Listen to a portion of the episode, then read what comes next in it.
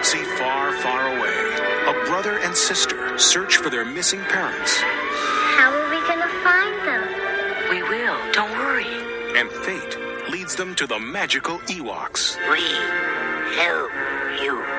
Now, a great adventure begins.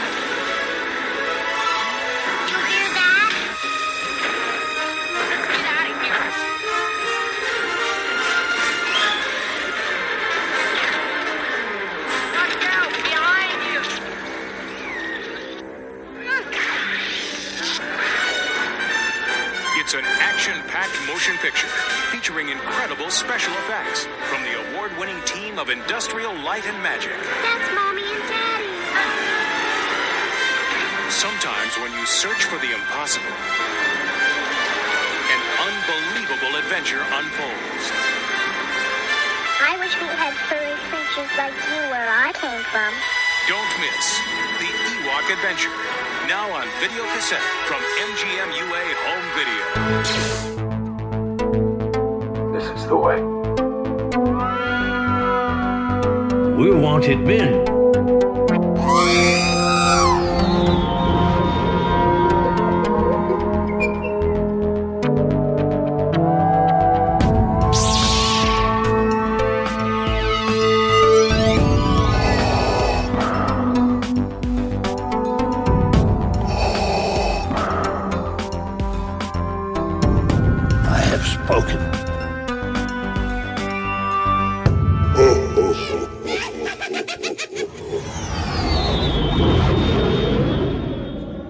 Welcome, everybody, to episode number 24 of the Smugglers Galaxy podcast.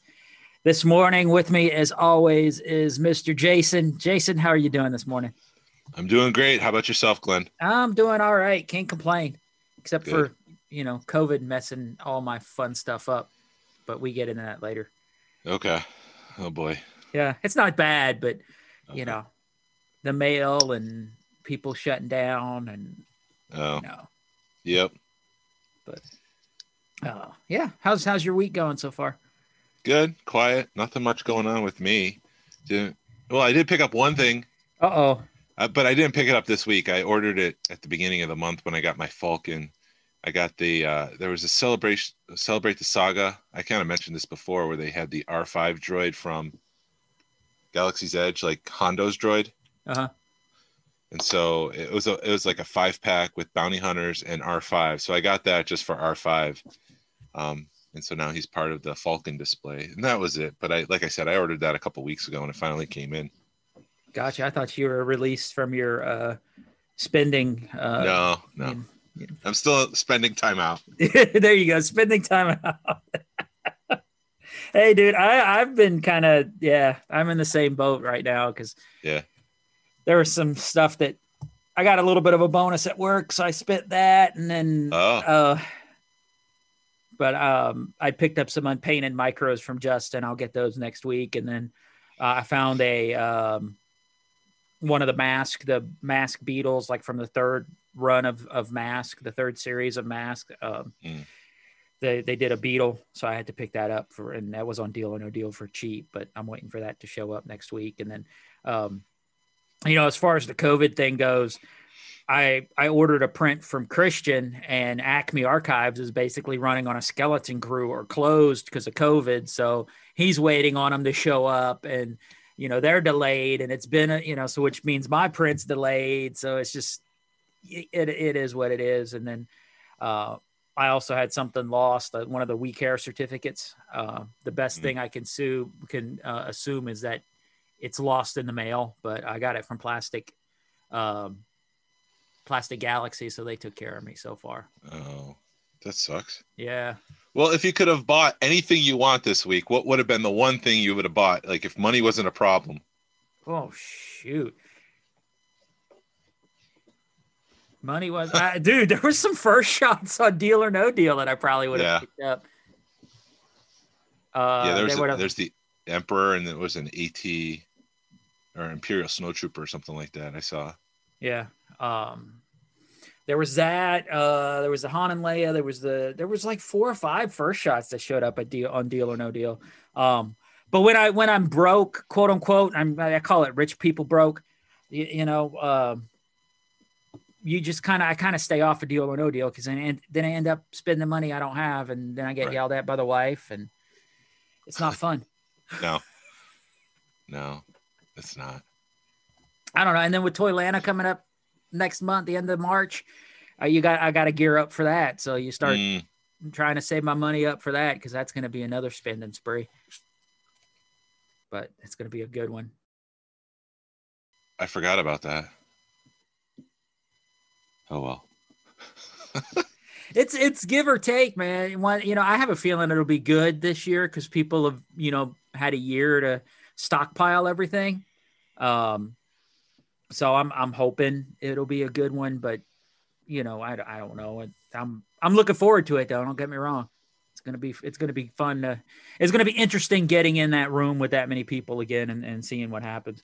Yeah, it'd be like a uh, canary in the in the coal mine to see what happens. Yeah, Yeah, it's a mix of emotion because I'm excited and, and nervous and yeah, all in the same breath. It's been a it's a fun toy show, and like I said, I've been going for ten years, and it's not having it last year sucked. So I'm really hoping it'll, it'll be, um, you know, nice a nice event. I am too. It'd be my Yeah. first Toylanta. I was supposed to go last year, but that got canceled. And yeah, I'm I'm looking forward to attending like a big toy show. Yeah, it's fun, man. And then you know Disney had an earnings call this past week, and they were talking about how in 2022 they don't expect to have as strict guidelines for COVID. They, they're not saying that COVID won't be a thing, but they they they feel like if you don't want to wear masks, skip going to Disney this summer. That's good that they released that because it is true. If they're saying by April the vaccine will be widely enough of, uh, available to where anybody can get it, or the people, you know, um, Yeah. so that would make sense. Let's keep it going through 20, you know, at least through the summer, and then 2022 everybody should be vaccinated and things will be good. I just it just sucks that this it took two years to get everything in order, but I guess when you get kind of get blindsided that this is what happens. Yeah. Yeah. And the way I see it, you, I don't want to get political, but I, I personally view it as if you don't get the vaccine, you're probably going to get that more contagious version, the, the mutation of the virus. So just be safe. And, and for as far as I'm concerned, I'm just going to get the vaccine. Yeah, that's how I feel. I'm, I, I, you know, like I said before, I'm, I'm doing it sort of to do your part, do my part, and get this crap behind us because I'm, I'm ready to get this back to normal and, and, and get everything rolling Yeah. again. Yep. I'm ready for the meetups. I'm ready to go visit family. I'm ready to go travel.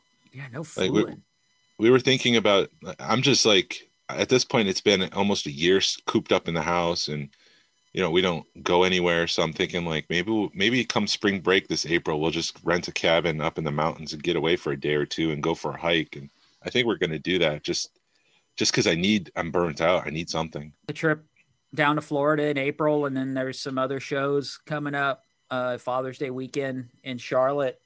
There's Heroes Con, so I think we're just Mm. We're we're putting it out on the table. Just kind of if we can make it happen, we're gonna make it happen because it is. It's last year. Last year started off with a bang because I was in New Orleans in January uh, for my father-in-law's birthday. He wanted to do a, a family trip. And then in March, I was down there for my, my grandmother's birthday and it was we were deciding at the time do we want to have it her birthday's march 9th so they did we want to have it march 10th or do we want to have it march the weekend after which was like march 13th or, or 7th whatever. But if we would have picked the weekend after that's when everything hit the fan. Mhm. so it was just it was sort of it was nice the way it worked out because everybody was gearing up for it that weekend and then the next weekend everything shut down. Mm. so it could have it could have been bad. That's a crazy time. Yeah it was. Such a crazy time. Hey, um, did, did anything happen this week in Star Wars? No not much it was pretty quiet there's no controversy no arguing no discourse toxic discourse no nothing No, no.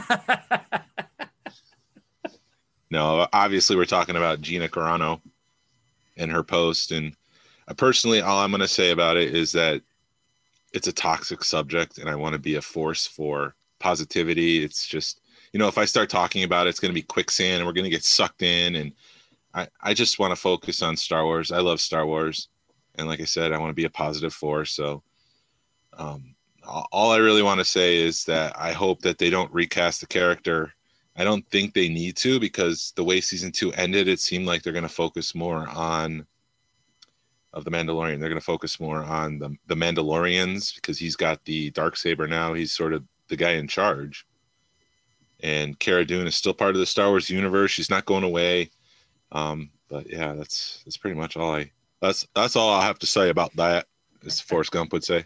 I, am going to back you up, uh, kind of just politically uh, or whatever. You know, not even get into that. But if you're got millions of dollars riding on something and whoever you're working for says stop doing this, freaking stop doing it. I don't care what your uh, political affiliation is, but you you know, you could say whatever you want, but you're going to get fired. You know, you there's consequences to your actions. So that that's my little piece of advice because it can happen to us. You know, and I'm sure you know what because you deal with Facebook and social media a lot. That if you post nasty stuff on on social media, you're you could get fired. So yeah, watch what you post and it's Disney, and Disney's very, very careful about how they present themselves. So it's not like anyone's going into it, you know, they're not going into it with with blinders on. I think people understand that it's Disney, and they want a squeaky clean image, and anything that goes against that, you're going to cause some friction. So the, the plan is, I guess, is they're going to cancel everything but the retro line of Cara Dune, or at least with yes. her image in it. Yes. Yeah, so they were planning on repacking or re-releasing the vintage collection Cara Dune and the um, six-inch Black Series version of her because those have skyrocketed in, in price. I haven't checked it, but I heard that it's about 150 bucks for the Black Series alone. Wow. Yeah, so maybe I should check that real quick. But so those have been canceled, those re-releases, and um, and so the only the retro collection is coming to uh, it's coming out that, that version of the figure. Right. Sorry, I can't type and talk at the same time. Black Series Cara Dune eBay. Uh, the oh my god, the credit collection's 150 bucks. Jesus. The the there here's one for the regular version, 229 dollars. That's insane. Yeah, one 120 is a, a low price here for the Cara Dune figure. So that kind of rubs me the wrong way because I wanted to get another credit collection because my for whatever reason my figure's peeling off the um the card. I remember when that happened because you were showing yeah. it off and you looked down and the bubble released. Oh well. Yeah. Whatever. Uh, it's no it's no loss on my part. Right.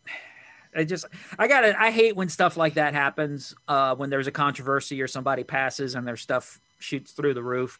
Because like when uh, Carrie Fisher died, her figures went through the roof and it had nothing to do with Carrie Fisher. You know, I could understand her autographs or something she touched yeah. going up, but a Princess Leia figure going up just because the actress died, it, I, I, don't understand that. Yeah, there's a panic and a rush afterwards to like have a piece of that, I guess. Uh-huh. To have to, it's almost like they're associating their emotion to that figure and they have to grab the figure. And so for whatever reason that causes prices to increase and it all levels out but yeah i don't understand it either right oh well um this past week hasbro had a like a zoom meeting with some of the uh, fan channels like star wars newsnet and jedi business and bantha tracks. Did you see that? No i did not.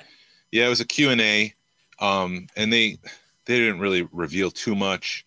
Um, some of the things they did say, and I listened to this on Jedi Business. They have a podcast, and they had the full Q and A there. So um, some of the things I picked up on that was the, the the situation with COVID caused everybody's business to change. So there was a lot more focus on online ordering and e-commerce, and so everybody was scrambling to try to meet the demand and try to meet um, standards on how to package things. Someone mentioned that their vintage collection figure could have fit perfectly inside a Walmart box, but for whatever reason they turned it sideways and smashed it in.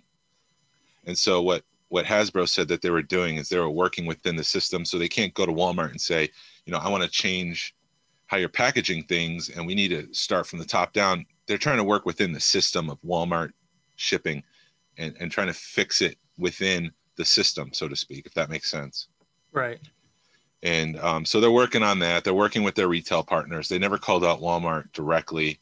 Um, they kind of just brushed off any reference to them and, and said that we're working with our partners and they're trying to evolve with it and trying to adjust to the new way of, of business. So we'll see if things improve.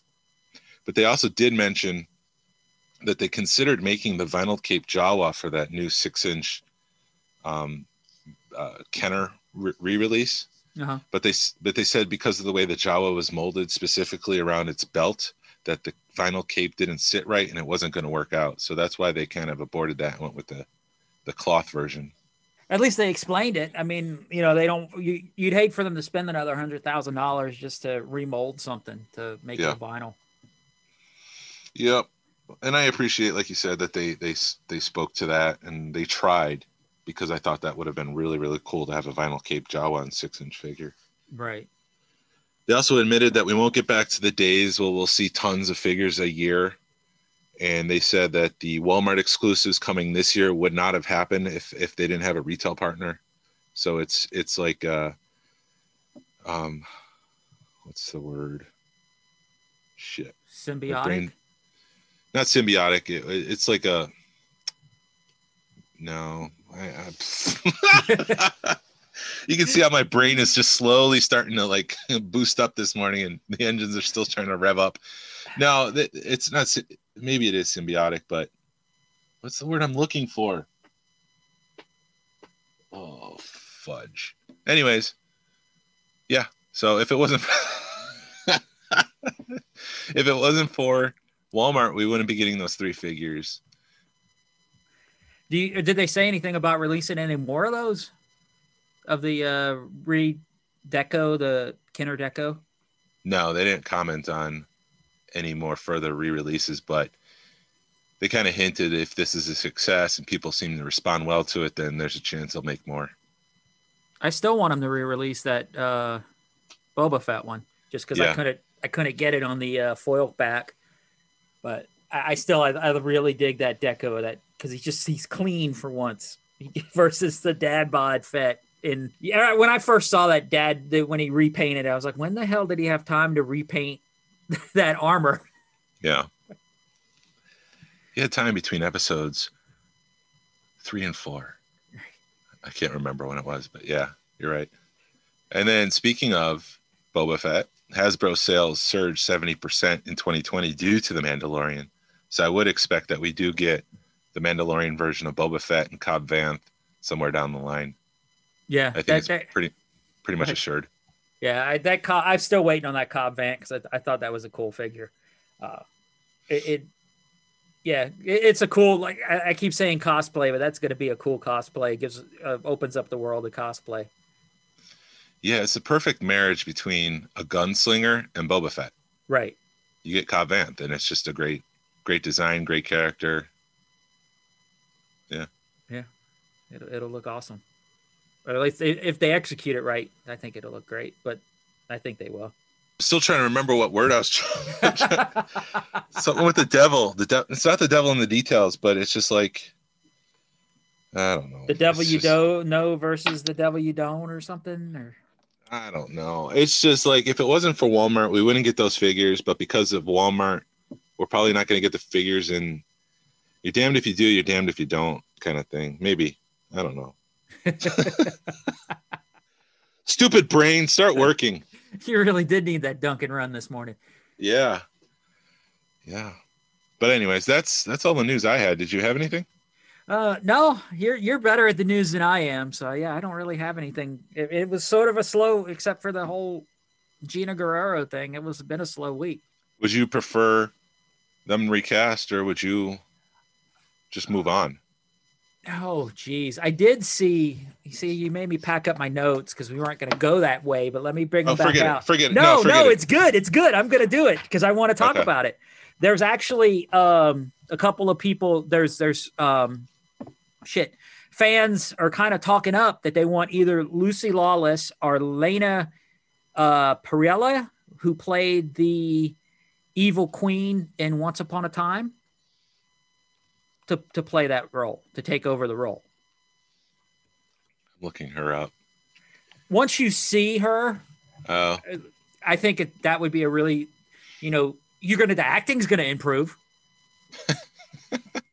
I can see it working too, but let's bring in new characters and new, just newness. Right. I, I guess it depends on what the storyline is, and if they like we were we were talking, they were going to do the the rebel. what- are they calling it? Rangers. The, Rangers Rangers. the New- yeah, the Rangers of the New Republic. They were going to have her be part of that, and I, you know, I, guess they could recast and be okay, but it depends on what storyline they wanted to give her, or they could just throw another, you know, Marshall in there and hell, give it to Timothy Olyphant. Let him. uh you know, be the Cobb Yeah. But you know, not have the armor or something. That would be cool because you know he does play the gunslinger role well. When uh, people were like, "Let's recast her," I wanted to get a, a board, just a two by four, and like post a picture in the in the thread. Done, there you go. done, done. here, here we go. right. But okay, yeah, Yeah. I, I'm I'm in the camp of move on, new characters, and but I could live with it a recast, I guess. Yeah, it, it just it all depends on on like I said what they want to do, but uh, you know Disney's really good about changing things up, and I, th- I you know they'll figure it out, and we'll go huh, and then we'll awesome. I I do like the there's a I guess a Family Guy thing, or there's been other kind of memes where it's like. Uh, it's just the guy with the Mando, a guy with a Mando bucket on, saying Cara Dune crashed her X-wing and died, and then you know you're done. Yep. Moving on. yeah, I don't know if um, I don't know if I want that specifically because that seems forced, right. and it seems like they'd be winking at the audience, like, "Here's your explanation. We're moving on." Did you ever watch House of Cards? Uh, the first couple seasons, yes.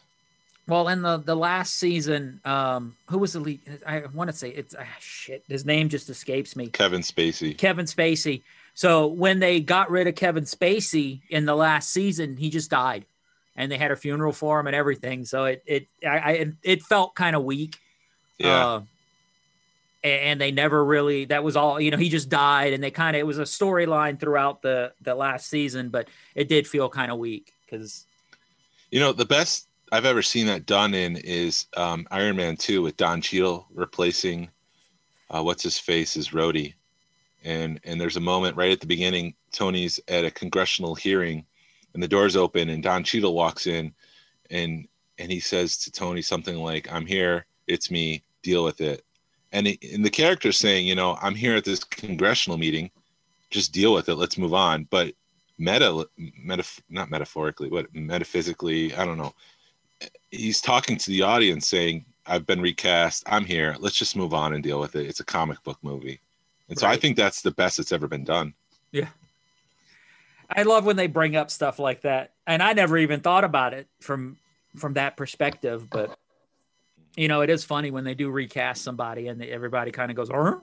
and then they just go Let's just move on. yeah The story's the same. yep so Bringing it back to the Star Wars universe, Yes. Jan, Dodon- Jan Dodonna was recast in Rogue One. Nobody brings that up. i don't even know who the hell that is General Dodonna, he's the guy that was at the end of A New Hope in front of the um, Death Star plans, in front of like all the X Wing pilots. And he's like, according to the readout provided by Princess Leia. oh yes So he was recast in Rogue One, but obviously the characters, like, I'm sure the actors passed away since then, so they had to. But well they recast everybody in rogue one yeah, yeah. Even Princess Leia yeah got recast by a computer. Right. and Grand Admiral Thrawn. Not Thrawn, fuck. Tarkin. Grand Moff Tarkin. God damn it. Tarkin. Tarkin. You know, this is a tangent real quick, but I love to hear people's opinions on that. What did you think of Tarkin in that movie? Uh I thought it was all right. It didn't really throw it off. Uh, I thought Princess Leia threw it off more than Tarkin did, Yeah. just because you were. I don't know. You could just feel it. It. It. Maybe because the the all the scenes with Tarkin in it were dark, and then the one scene with Leia was was bright, Yeah. and, and then her face was dark, so the lighting looked off. But that's just me being a, a AV guy, AV nerd. So what, what is your preference? Tarkin in Rogue One, Leia in Rogue One, or Luke Skywalker in The Mandalorian? Oh my god, it would have to be Tarkin in Rogue One because Yeah. um, I didn't even realize that was Mark Hamill in The Mandalorian until somebody told me it was. Because I was like, "There's no way that's Mark Hamill." You- You know that that they had de-aged him, but it wasn't even it wasn't even him playing the. He just did the voice. There was another Yeah. actor that that stood in for him. Right. Yeah. But yeah, I, I think they should have just recast Luke Skywalker, and we would have been, huh? You know, put Yeah. Bucky, Like, yeah. put Bucky Yeah. in there. I'm just gonna hit repeat. Yeah. Yeah. Yeah. Yeah. yeah I'm. I'm this. I agree with you 100. percent I'm Team Especially if- Tarkin. Yeah. But you know, I, I think they did a good job with Tarkin. Princess Leia, I think was just too much of a no. I, I- yeah, let me. Okay, here we go. Here we go. Here we go. Mhm. I think the reason Tarkin Tarkin's not as quote unquote well known or well loved of a character as Luke and Leia are, so he's not ingrained in our memory as much as they are.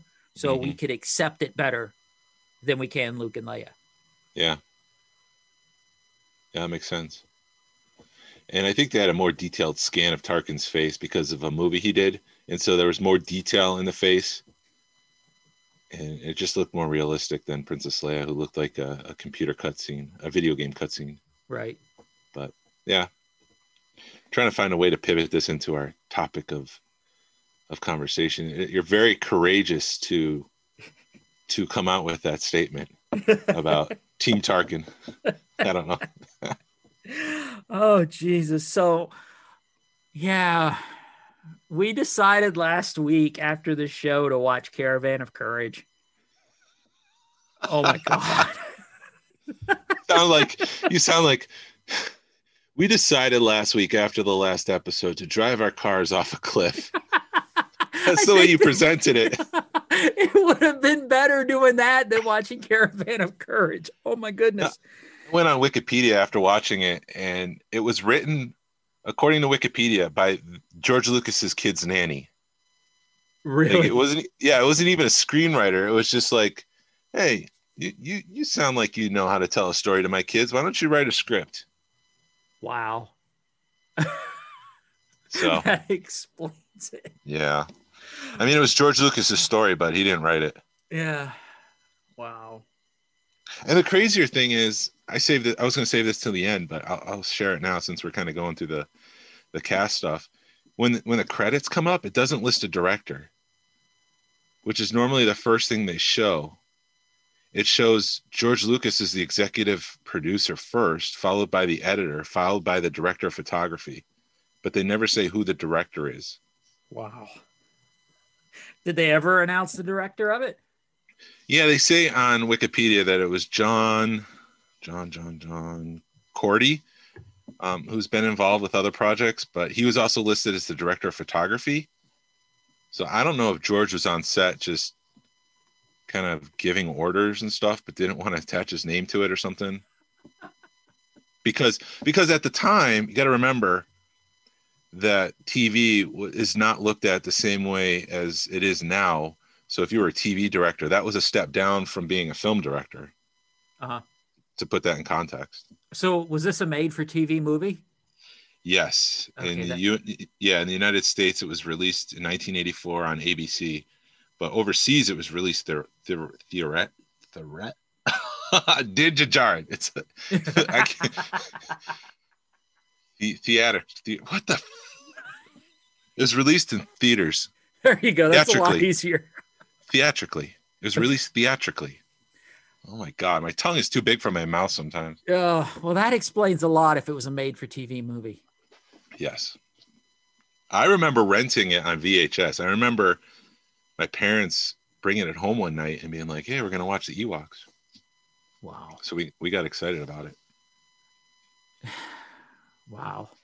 I the my and I, I meant to rewatch at least YouTube some some stuff of Return of the Jedi because I really wanted to see if the Ewoks' lips actually moved in that movie versus in Caravan of Courage. It's my understanding that Wicket's lips do move, and that's why Wicket was picked to be the one that goes closer to Princess Leia because it was the only costume where the lips moved. Okay.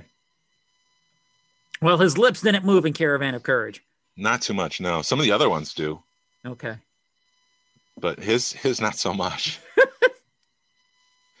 and the other weird thing about this, you know, this is before Lord of the Rings, but this was almost like if you combine Star Wars with Lord of the Rings, instead of the Fellowship, you got the Caravan, and you've you've got your wizard um, Ewok, you've got your dwarf, which was the kind of the brute with the axe Ewok. So it's just this weird thing. It's just this weird. Right. Yeah. Do you want to walk through it real quick? For those that don't remember Caravan of Courage, it does start with the 20th Century Fox logo and the fanfare, which is and and the green, the classic green Lucasfilm limited logo. And so it's just it's got that classic Star Wars feel, and it's it's what's the I think the current Disney movies are missing is that Fox fanfare and all that stuff. So I don't know. I appreciated that, but we do open up on Endor, and much like ET, where there's people in the forest with flashlights, they're searching for something in the woods. We do see a couple people doing the same thing, searching for something in the woods. They're looking for their children, who happen to be called Mace. That doesn't get recycled, and Cindel. Mace is the older brother. Cindel's the little the little girl, and they're, they're on a broken starship and the parents are chased off by a gorax which is a massive like 30 40 foot tall creature it's like a, a bigfoot that meet it's like king kong with a bat's face i think that's the best way to describe a gorax Yeah. I, I would agree with that statement.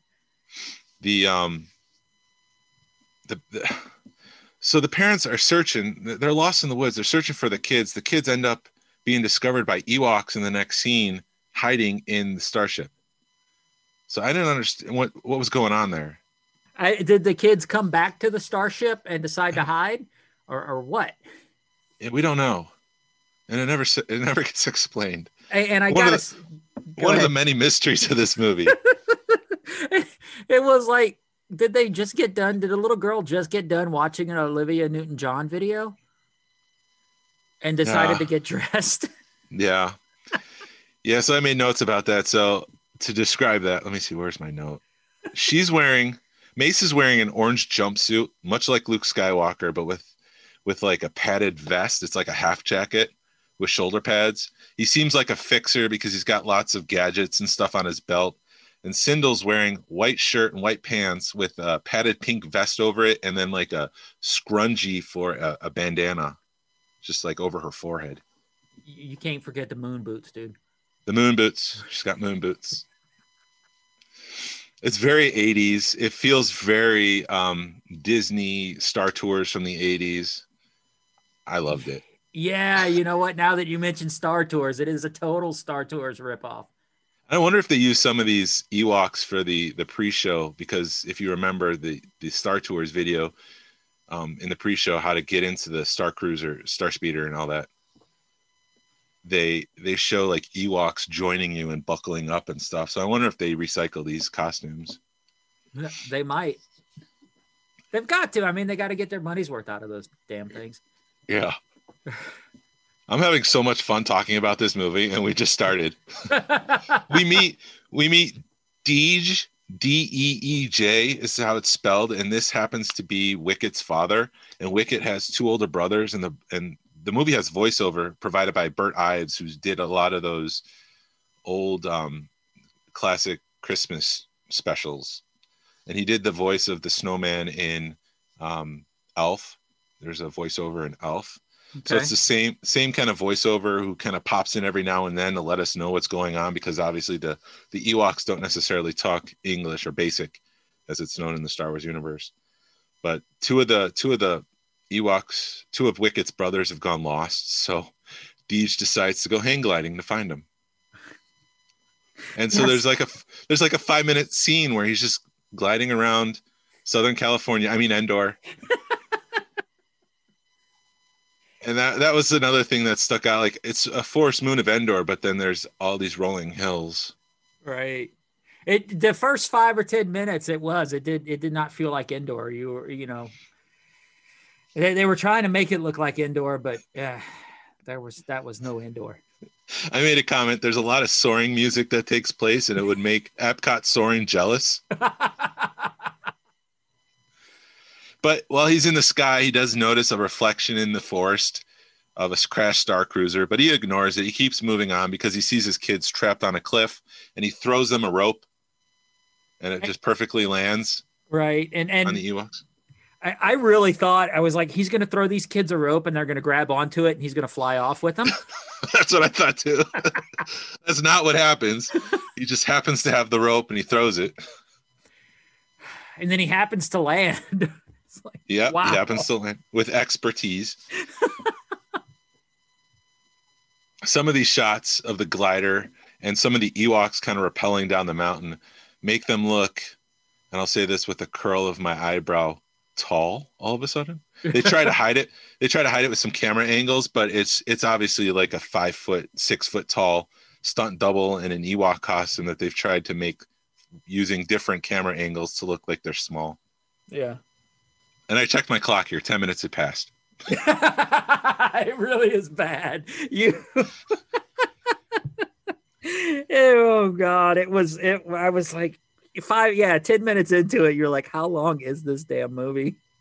And this is where the Ewoks, the three Ewoks, the father and the two kids, they go investigate the Star Cruiser and they find Cindel coughing because she's hiding like in in the cabinets of this Star Cruiser, the starship. Mhm. And then Mace comes up and he's holding a, a blaster and he takes an Ewok hostage. And there's a skirmish between Mace and the Ewoks. And um and then everything's fine. They decide to help Cindel. And they walk they walk on to uh, Wicket's hut. Um, the Ewok march music is on. I'm sure everybody knows. Yeah, I did notice That- some Star Wars music in it. That was pretty much all I noticed was just this one scene with that that Ewok march. Yeah. But it does make you feel like Return of the Jedi. But then, okay, so they go back to the hut. The hut is on the ground. Ewoks live in the trees, but this one is on the ground. to save money, I'm sure. Right. I also Well, noticed that. Yeah, no, go ahead. You, you you did get that really nice Ewok village feel later and shot Yes. later. Y- Yes and no. Yeah. So I also I also noted that Mace looks a lot like a young Mark Hamill. Okay. There's some similarities there, and I wonder if that's why they casted him. Well, he is wearing the the X-wing, wannabe Yeah. X-wing jumpsuit. And he's got that uh, dirty blonde hair, sandy blonde. So there are some similarities there, but but anyway, Cindel doesn't feel well. She faints. The Ewoks give her some medicine to make her feel better.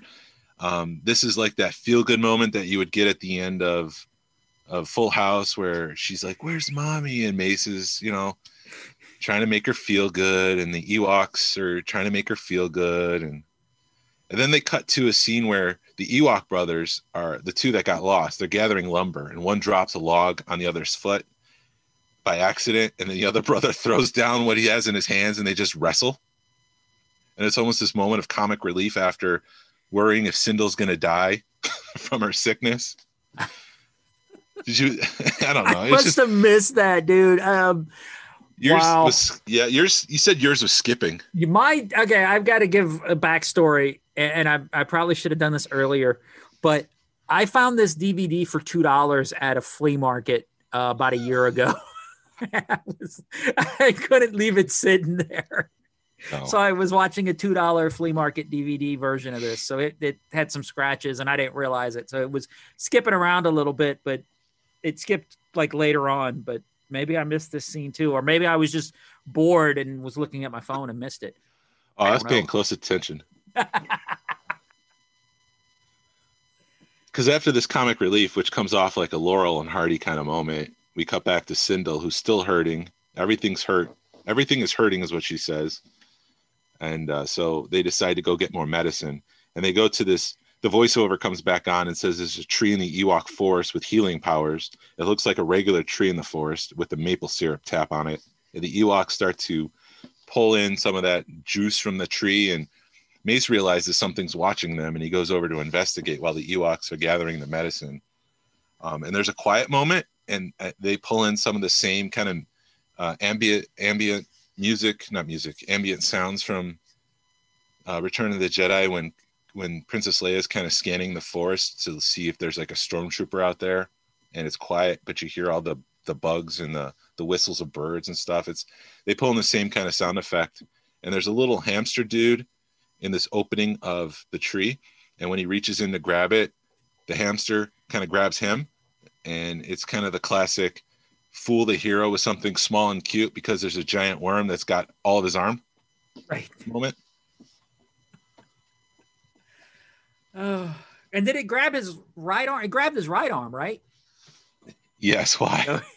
Did I miss something here? No, no, later on or whatever. Yes. Uh, I, Yes, I did. Later on, the Ewoks they go back to the yeah. they go back to um the Ewok hut with Wicket and all that, and they give her the medicine, which takes like a good five minutes to prepare the medicine and to turn it into something usable so that they can give it to Cindel. And she starts to she she drinks the medicine and she goes, I feel better already. And they look at Mace's hand. You want to give the his- news because you noticed it? it was his left hand. It was his left hand. I just noticed that because he pointed it out. His his hand was all puffy and swollen, but it was his left hand. His right hand was the one that was eaten.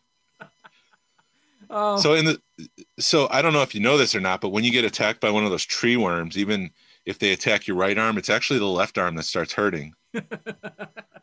it's it's a canon thing. that and I got to say, the medicine in the Star Wars universe must be freaking amazing because it works in like two minutes. Hold on once. All right, kiddo, bye. My daughter's leaving. Okay. Um, but yes, it, it works in like five minutes. Yeah. All of it. And the Ewok Ewok helping her was making this weird sound to show empathy, like ah ah. There's a lot of sound effects in, in emoting like that because the Ewoks obviously don't talk English. She's just like giving her the medicine, going ah Loda ah ah.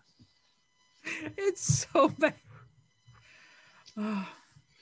It it wow.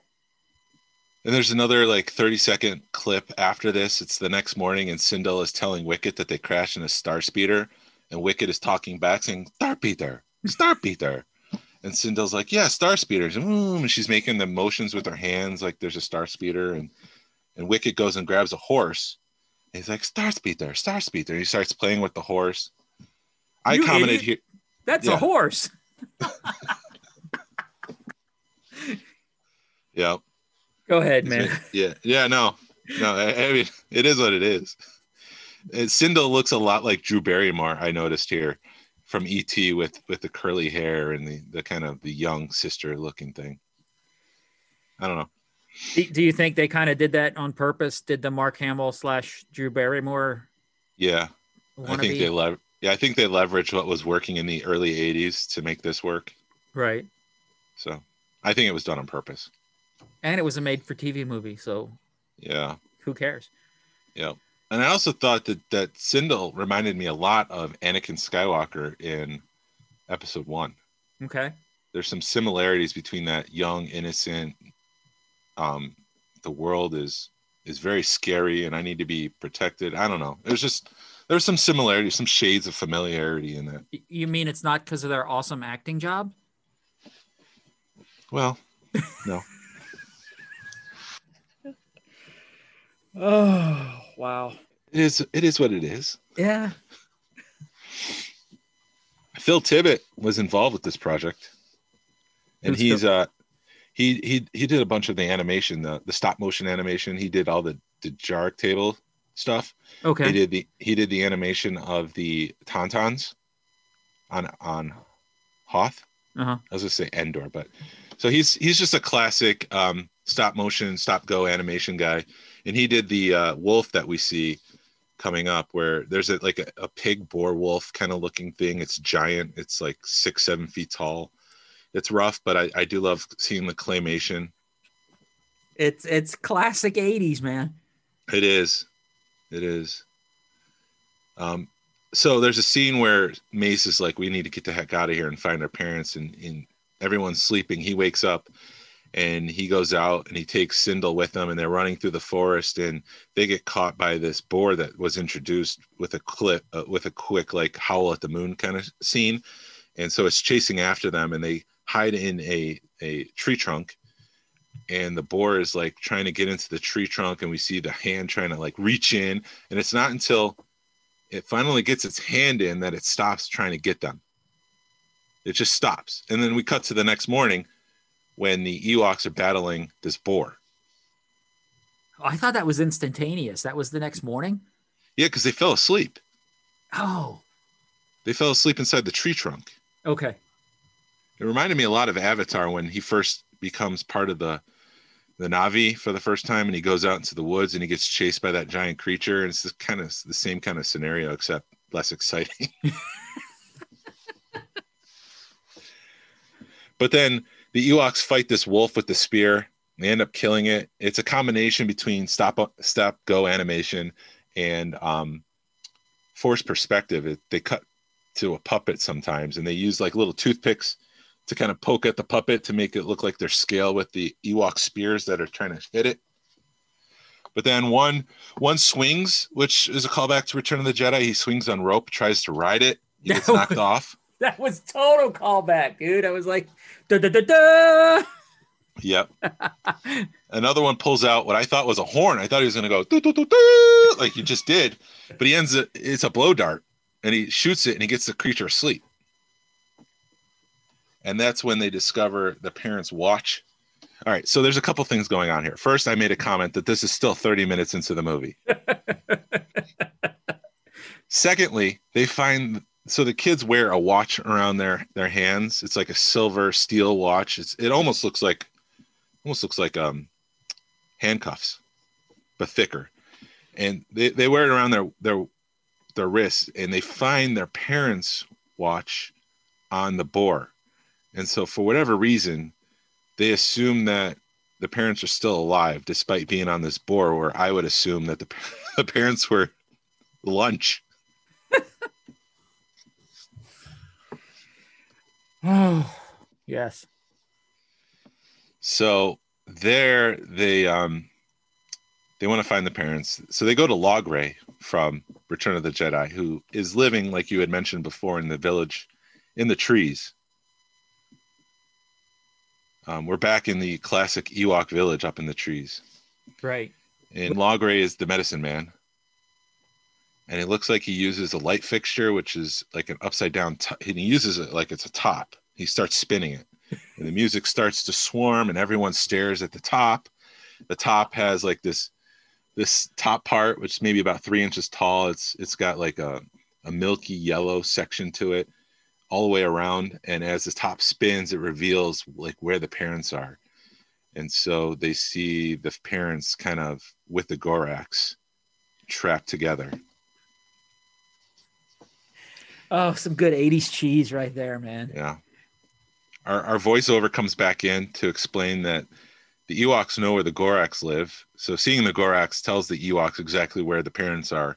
It's a land that no Ewok has ever returned from. Cindel is crying, but the father, Wicket's father, Deej, comes over and says, We help you. and then, and then this is I love this. It's a production error. He slams his knife on the table to signify he knows exactly where the the the the Gorax is on the map. And I noticed there were two other tick marks on the map. So this must have been the third take they used it. That's almost as bad as when you're watching a car chase and there's the drag marks on the ground. Yeah. Yeah. It's already there. By the way, we're 45 minutes in. We're halfway there. halfway to the end. Uh, we cut back to the this movie. We cut back to um, the Ewoks, uh, Wicket's cabin, and the mama is crying, and I assume because she's scared that they're going to the Gorax. Mace is outside. He's kind of talking to his mom and dad, hoping that they're okay and safe. It's a really rough um, matte painting. It's two suns or two moons rising out uh, over above the um, forest, the forest of, of Endor. I don't know. It's just a rough matte painting, yeah. but it's a low budget movie, so It is what it is. Oh really low budget. okay. So, so the Oh, Ewoks are all preparing to go on this journey as a caravan, and Logray bestows to the travel people totems of ancient Ewok warriors. Deej gets the white wings of hope, which is like a bandana with feathered wings. The red wings go to the red wings of courage goes to the sun. Um, Wicket gets a walking stick, a magical walking stick. Cindel gets the um, a candle of pure light. Mace gets a stone. He thought there was a crystal on the ground. He's like, "Oh, that's mine." And, and Logray's like, and he doesn't say this, but he's like, "No, no, no, no. You get the rock. It's just a regular rock." So he takes the rock. He's like, "This sucks." Total throwback to Charlie Brown's Chris or Halloween, dude. Yeah. yeah. And I did notice that Logray's eyes kind of move back and forth underneath the glass dome of the exterior. So Uh-huh. there is some movement in his eyes. It doesn't blink like in the new versions of the movie where they added the blink for Wicket. That was another creepy thing that the, they never blinked and their lips didn't move. So hmm those Ewoks really freaked me out. yeah, they, they just look stoned the whole time. Like, oh man, where are we? Oh, I, I'm gonna say it now because we're. I'm not gonna save it. It literally looked like somebody broke into the props department of Star Wars and made a fan film with, with the props they stole. It. oh. George Lucas was a fan of Return of the Jedi. so he decided. Yeah. so he decided to make this movie. Huh. Wow. And so they they start getting ready to go. They start loading up the horses. Cindel is lowered from the village up in the trees in a basket, and it's like that wouldn't fly today in movies. they wouldn't be lowering some child in a basket from heights. That just Right. wouldn't happen. I, that stuck out. I know there's. No, I just wanted to comment on that. There's nothing there. Safety meeting. Yeah, safety. and so and so we cut to the caravan of courage walking off on their adventure, and we get another matte painting, and it looks like the Ewok village is 20 feet off the ground. Yeah. It's not skyscraper heights. It's just it's 20 feet off the ground. I just assume this is like the lower level of the village. I mean, you have to get go from the ground up to the village somehow. Mhm. But it just was off-putting in it because it looks so much like the village from Return of the Jedi, except 20 feet off the ground. Right. Well, it's that awesome matte painting. Yeah. Or whatever. Yeah. Oh, man. I've tried matte paintings before. They're cool when they work. Right. Mine, my, and I will admit, mine looked nothing. It looked shittier than what they're doing here. I, I can't match the level of, and I'm not being sarcastic. I can, I can never do what they did. Mhm.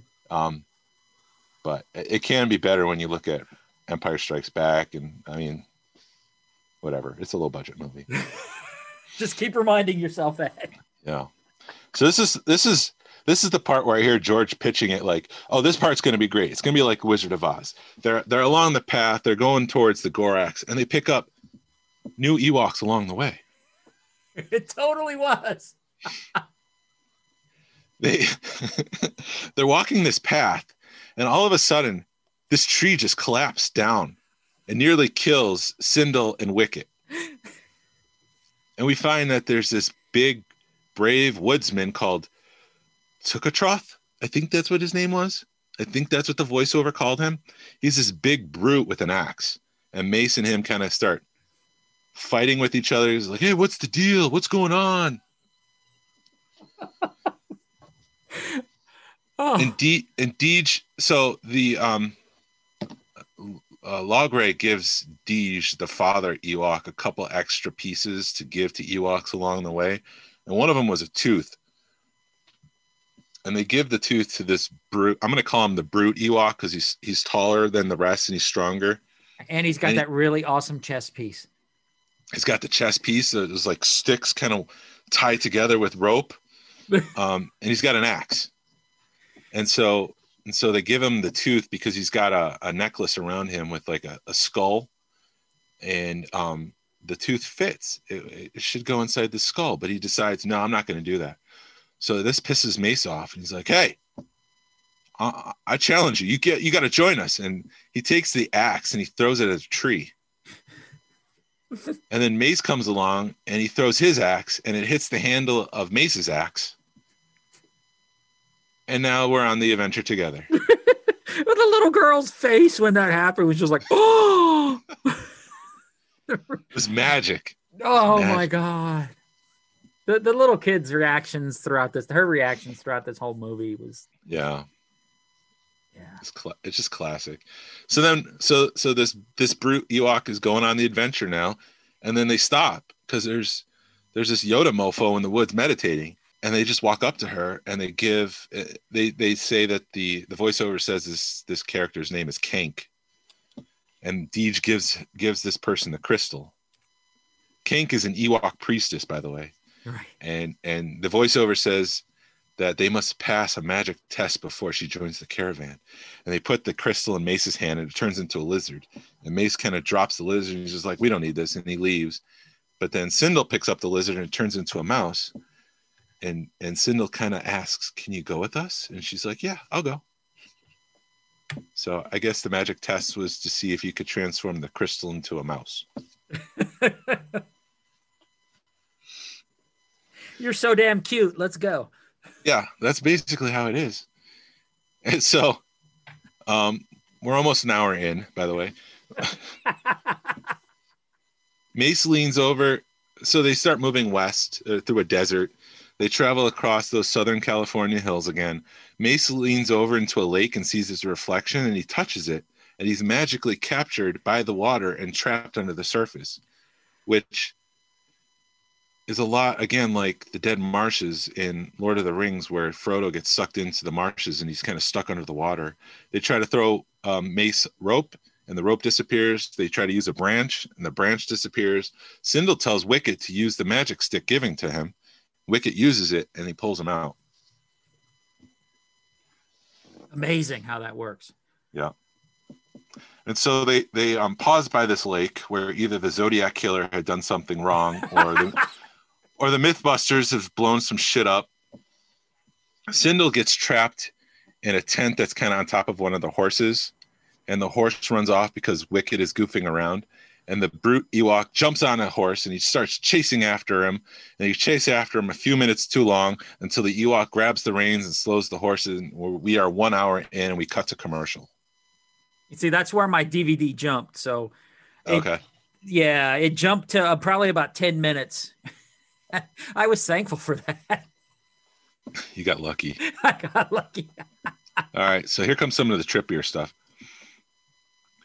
They go back, they make camp, they feed the horses, they rest. Mace is staring out into the night. Cindel says, This sure is a good candle. It never burns down. So I guess the candle's magic is that it never burns away. It's just always lit as long as you want it. Mace is kind of watching outside the tent to make sure that they're safe and stuff. And he kind of falls asleep, but then a fairy swings by the tent and Mace goes out to investigate. It starts singing to him, and this little this little Tinkerbell looking thing is just flying around his head. And um, he calls out, and Wicket comes out, and he, Wicket even calls them pixies. He's like pixies, pixies, and everybody wakes up, and it looks a lot like Tinkerbell from Peter Pan. Just kind of picture that in your head. They never they, they do get close up, and when they do get close up, it doesn't look like Tinkerbell. It looks like a a lightning bolt with the face, but it's just like there's a bunch of them. There's a swarm, and they just start playfully just like flying around. And and Cindel comes out, and he's just she's looking around, and she just looks like she could care less. Like, so what? So what that there's these magical fairies going around? And she puts her candle on the ground, and all the pixies suddenly start swirling around in the air and they get sucked into the candle. And it's just like, did you just kill these pixies? Like they never explain what happens. It's just very weird. And but Mace sees one on the ground, he picks it up.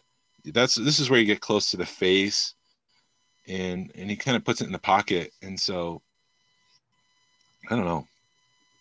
It's weird. Yeah, I yeah, I missed all of that part. They they um okay. So they go they they kind of walk they they do their caravan thing, more Lord of the Rings kind of imagery where it's just a bunch of people in line marching through the Southern California hills and we we get another scene at at at nighttime where Mace, Cindel, and Wicket are together. The music is grandiose and the the pixie comes back out and it starts flying around. They try to feed it and the pixie doesn't eat anything, but they start laughing, which seems to make the pixie become more active. And they kind of comment, "She's a giggle eater." Like she's. e- Did you not see? Did you not No, see I this? missed that part. They say they say, "Oh, it must eat giggles." She's a giggle eater. And so the pixie's just flying around, and everybody's laughing, and it's just this whole like. Oh my god. You got to see if that's on YouTube if you missed it. Oh my god, I'll have to look it up. Wow. So the the voiceover comes back on and says the Ewoks crossed the desert of Sama, a land of acid pools and dry lakes, and they finally reached the dreaded fortress of the Forbidden Gorax. Did you get to this part? Yes. Okay. Where yeah. So Mace is told to pull out his rock, and he's like, because they don't want to climb. This is so the fortress is like a giant mountain that's been carved with like, um, to have windows, like openings for windows. It's just a tall mountain carved, a fortress carved into the mountain, and and they don't want to climb it. So they're told they tell Mace to pick out, pull out his his rock, and he's like, I threw that away. And Wicket had picked it up, and he hands it back. Yay, we got it. Mace wiggles the rock and he hears that there's something inside of it. He throws it on the ground. It's an arrowhead. He places the arrowhead on the ground, which starts spinning around like a compass and it starts pointing. It actually just drags along the ground. Did you did you Yes, I saw that part. Uh, did you see it. the hole? Did you see the hole in the ground? No. As as the arrowhead is moving across the ground, you can see the line where they're pulling it from underneath to propel it in the ground. Oh goodness. along the line of the, the line that they've laid out for it and it kind of moves underneath a boulder oh this is i laughed at this part. He it it kind of there's a giant boulder and there's a cave behind the boulder and they need to move the rock but the rock is huge and they can't they can't move it. So mace pulls out his blaster and it doesn't work. And he starts talking to it. He's like come on blaster give me a little bit more power. And it's like the blaster listens because then it blows up the boulder. Yes. And so the caravan ventures in, and they decide to leave Cindel at the mouth of the cave. Um, the Ewoks start to prepare. They put they put their feathered wings on. Wicket is staying behind with one of the brothers to stay with Cindel, but the rest of the fortress kind of goes. Uh, rest of the force, rest rest of the caravan goes into the fortress, and there's a giant chasm that they have to cross. There's a spider web, which is obviously just rope. that was so bad because it's like, wow. it's low budget it's for kids so let's just skip it. But it is it is just rope with some spider web kind of mixed in there um which looked like actual spider web by the way. It wasn't it was like spider web on top of rope. Right. is what it looked like. And so mace climbs across so does Deej, and like the last ewok brother is stuck. The brute kind of crosses the the wizard crosses and one of the brothers is stuck as a spider lowers down you could see the fishing wire It was so bad. Well, you missed the little spider when they hit the little spider and it went down the caravan and you could hear Oh. the cavern and you could hear it go, ah. yes yes like luke skywalker going no Oh, or screaming he doesn't say no he screams down as he as he die as he falls down in the end of empire strikes back yeah. They took that out.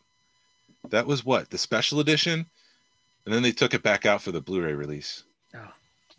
Anyways, the giant spider comes down, and um, the uh, magic, the uh, the magician Ewok uses the crystal to hypnotize the spider long enough for this the sun to cross, and then the, the then it falls down, right? They cut the the, the thing. They cut the, the the webbing.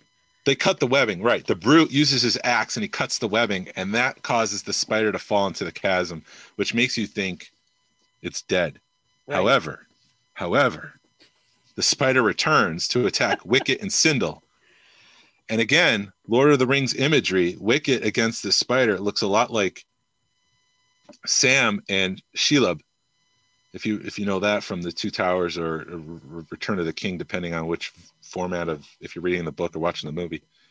Um, and Wicket stabs it and kills it from underneath, just like just like Sam. I, I've, I. I, I, I'm so, I haven't seen any of the Lord of the Ring. You're the not a Lord stuff. of the Ring fan, are you? No, I am No. not. It's it's classic in my um, as a as somebody who likes to read and write. That's just a staple. But anyways, hopefully that's that helps people who helps illustrate what's going on to people who have seen and read the books. Anyways, they fi- they find the Gorax, the the people that have crossed the can the chasm. They find the Gorax and they hide from him because he's so big. He's just like 40. I don't he's got he's he's giant. I'm trying to guess size and scale, and I'm horrible at that. And I would say 40 to 50 feet, maybe. Mhm. So big so that one of the Ewoks can hide behind the axe head. Yes. Oh, We see the parents, they're hanging from a cage in the corner of the ceiling. And it's yeah. just uh, maybe he's saving them for Christmas, like a Christmas feast or something. Because he's eating. He's eating a But he- bone. I mean, with nothing on it. But still he's eating like he's finishing up his dinner he's eating something but for whatever reason he's keeping the parents alive in the cage in the corner of the ceiling. He's keeping alive just long enough so that they can save him with their caravan of courage. yes. Yes they are. So the ewok that was hiding behind the axe accidentally knocks down the axe who again these two are like Merry and Took from Merry and Pippin from Lord of the Rings but that's beside the point. Mm-hmm. The two brothers I'm talking about. But anyways he takes off and the Gorak starts to follow it, which gives Mace time to figure out how to save his parents. So they end up propping the axe on a, a rock to use it as a pivot point. And Mace jumps on one side, the Ewoks jump on the other side, and Mace flies up and he gets to the cage. I had a major, major plot hole in this in this part of the show. But If the cage had a hole in it big enough for the the son to go through, why didn't the parents just jump out? I think they would have plummeted to their death. Okay. I think it's that tall. Like there would be some serious injury if they fell. It's that high up. But he, Right. So here's here's a problem I had. He throws down rope, and instead of climbing down, one of the Ewoks climb up to the cage, Yes. and then and then he slowly lowers the Ewok slowly. It's the brute, and he slowly lowers Mace's down with the rope instead of Mace climbing down the rope. Right. that whole interaction was just like, what the hell are y'all doing? Yeah, It was total wrong. it was all weird. And then the Ewok being chased by the Gorax does the classic bait and switch. He hides underneath a basket, and the Gorax sees him, and then he picks up the basket. He steps on the basket, and the Gorax steps on the basket. He pulls up the basket, and he sees there's nothing underneath there.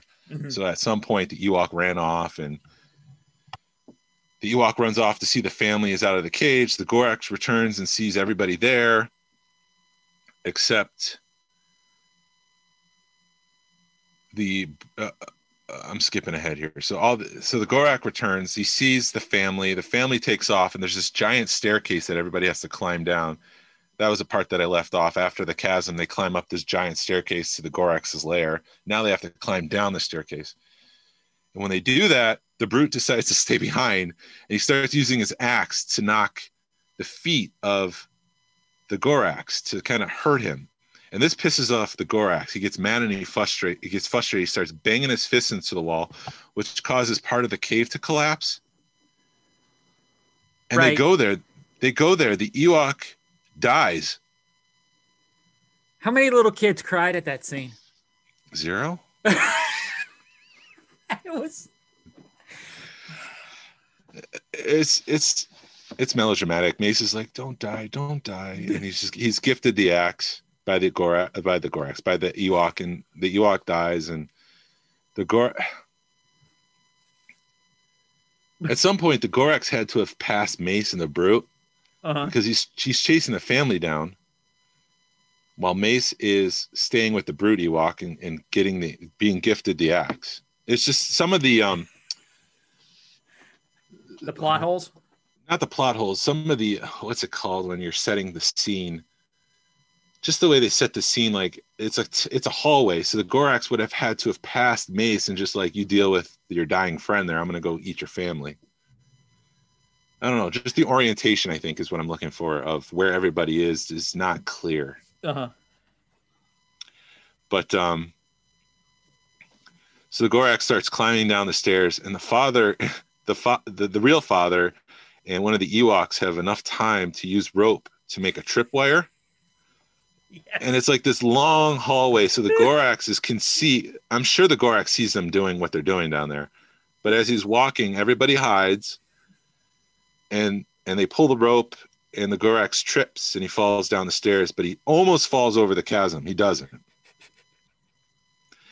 the ewok wizard uses his magic crystal to force a stalactite to fall on the gorax's head and it's sharp enough to be like that dude should be dead but instead it just breaks apart like it's plaster It probably was.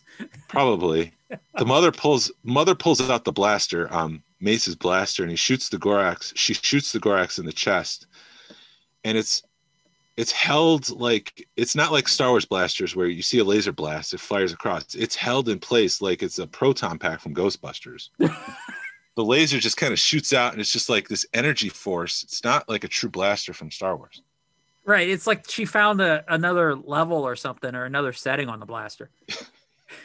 yes oh, it it's not working this way. So hold on a minute. Boom. There you go, dumbass.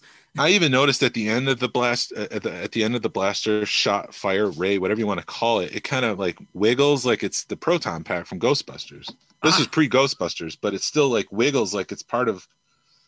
I don't know, like they're Wow. shooting um, Slimer or something.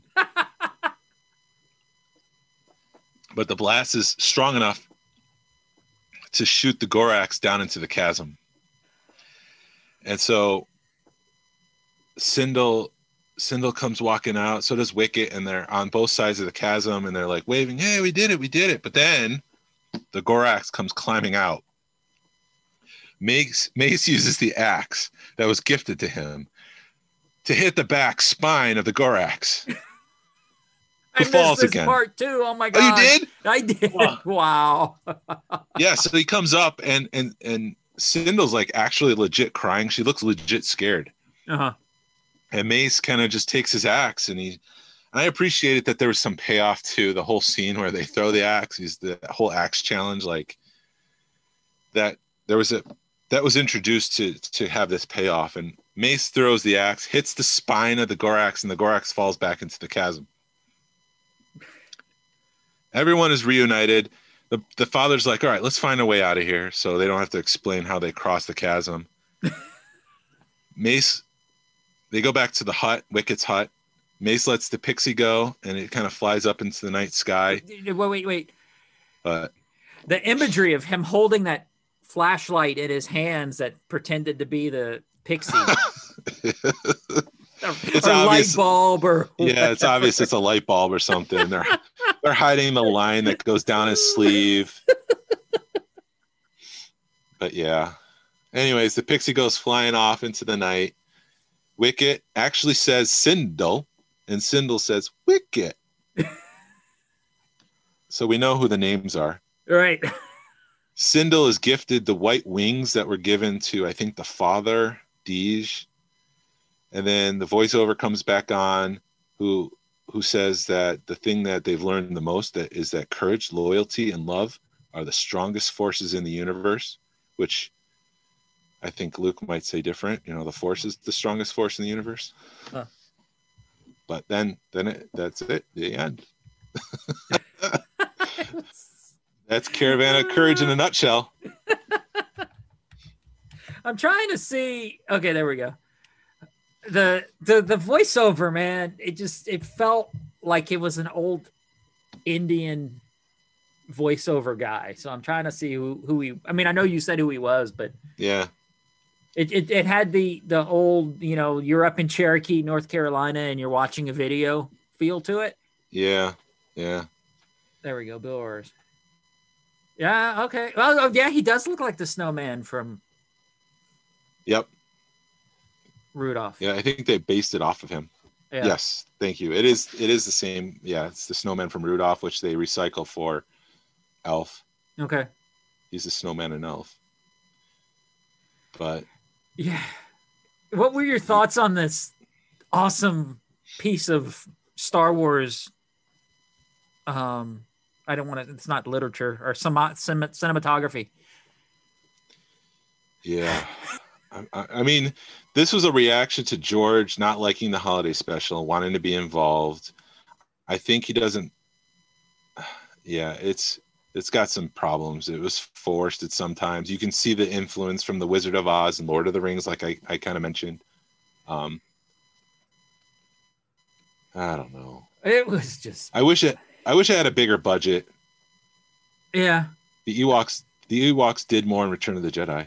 Yeah, they did. It it like I said, it it really felt like somebody broke into the uh, props department and decided to shoot a movie because the Ewoks you could tell were just teddy bears, the fur just you know, the costumes were bad. It, it you were looking at it, it, it thinking is this the same costumes they used in Return of the Jedi? Because you you know the cinematography. I guess they didn't do the whole, you know, special effects or whatever on them that they did on Return. Um, and that one, there was one scene where they're running away from the from the Ewoks, and they get caught up in that with the the uh, rat, the big ass rat, and you could Mhm. tell. And it, they used to do this all the time back in the day, especially on spaghetti westerns. That all they did was put a polarizing filter on the uh, camera to make it seem like it was nighttime because there were shadows.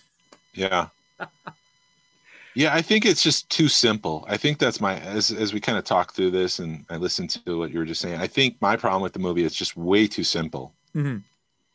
I think the the plot is too simple. The scenes are too simple. Um, I, I they, they could have added some more complexity to it. Right. Um, it was. I did like the fact that you know I never seen any of the Ewoks cartoons, but you were able to see where a lot of the Ewoks toys came from.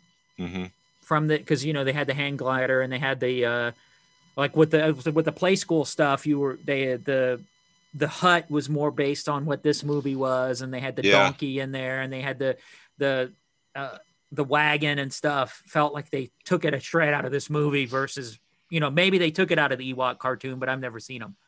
Yeah. Yeah, I mean, I love Star Wars, so this was it was enjoyable to watch, but I don't feel like I need to rewatch it like any of the other movies. Right. I, I don't think I, I understand why this isn't on Disney Plus now. Yeah, I mean, it's not canon. They don't consider it canon. Mhm. Um, but if you were to place it in the Star Wars timeline, where do you think this falls in? Is this pre Return of the Jedi, post Return of the Jedi? I would assume it would be post return, but geez, it could be right. It, dude, I- there is no telling. I, I would assume it would either be be either one, but I I naturally just thought po, uh, post You know, return.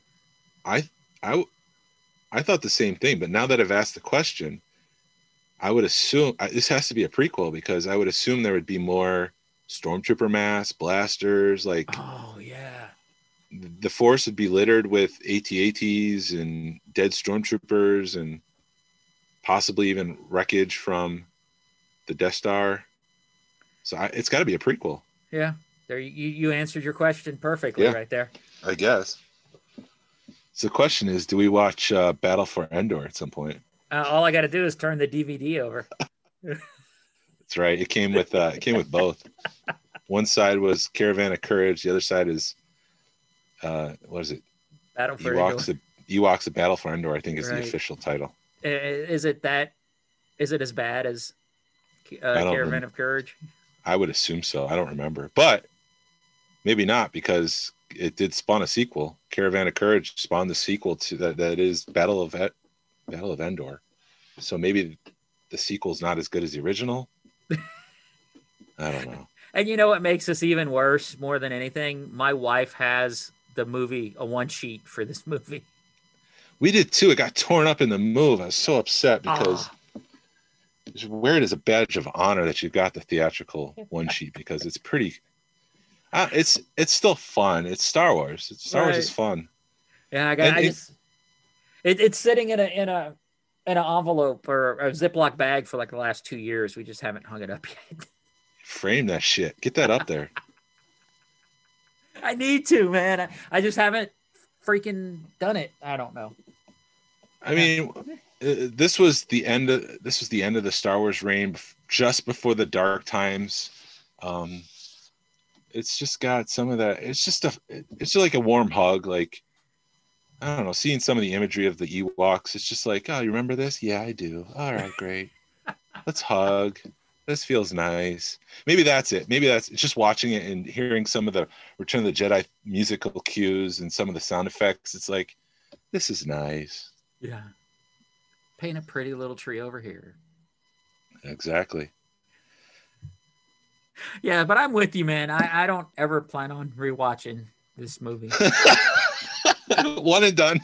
One and done. I don't even plan on on letting my forcing my grandkids to watch it because it's it's that Dude, I- bad. I remember when I first got the DVD and I was watching it with my kid, my son Harrison. He was just he was done after like 15 minutes, and I'm just like, why am I still watching this if he doesn't want to watch it? I forced myself to finish it. He was going off and doing other things, and I'm like, this really isn't as good as I remembered it as a kid. So I think with some blinders on as a kid, it was a good movie. Uh huh. but after what we've kind of experienced in Star Wars and our expectations, and it's not all that great, No. but it's Yeah. still nice to watch. I mean, I don't know. I'm I'm don't know. I'm indifferent. I don't hate it. I don't necessarily love it. Well, if, if I if I need something to put me to sleep, I'll pop this on.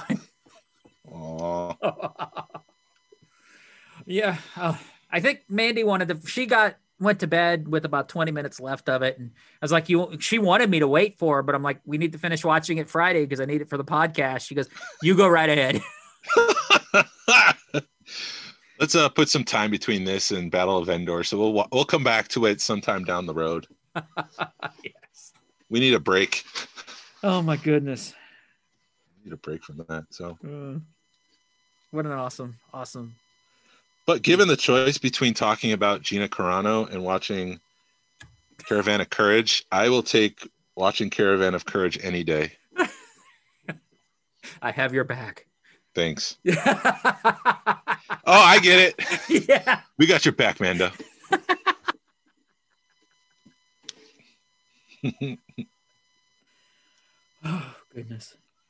You know, if you love Ewoks, this is great. Yeah. It's a great movie to, if you if you're an Ewok fan. Don't expect it to be Return of the Jedi quality, No. but have have fun. Did the uh uh did they do it? Did the actors do anything else after this movie? Um, I will say that Dennis Muren, who is a big ILM guy, um, if you if you're like a visual effects geek, you know Dennis Muren. He was involved with this project. So was Joe Johnston, who did a lot of the pre-production artwork, art directing. Uh-huh. He was involved with it. Um, he went on to direct Captain Captain America, the First Avenger, October Sky, which is one of my favorites of his, and The Rocketeer, which I mentioned last week. Let's see, Eric Walker. He he did. He he he did a couple other things after that. He was in the sequel, He was in Um, less than zero. Huh. Less Than Zero. Let's see, Cindel. Nope, that's not her. Does she not have one? Aubrey Miller, is that her that was? Yeah, apparently she didn't do much after this, after the one. At least she doesn't have a Wikipedia page. Right. Because when I click on her, I'm Aubrey- looking on yeah. IMDb. Uh the message in 2012. Making of Star Wars Caravan of Courage in 2014. Hey, they got the diabetes guy in Battle of Endor. Yes, yes. Diabetes. Yeah, that's all she did, dude. Let me see. See Yeah. all. Actress. Yeah, that's that's all she did was Caravan of Courage and an Ewok adventure. Wow. Interesting. But the the mom looks like I'd recognize the mom looks like I recognize the mom. I've seen her around. Let's see. Oh, she's like a month or so older than me.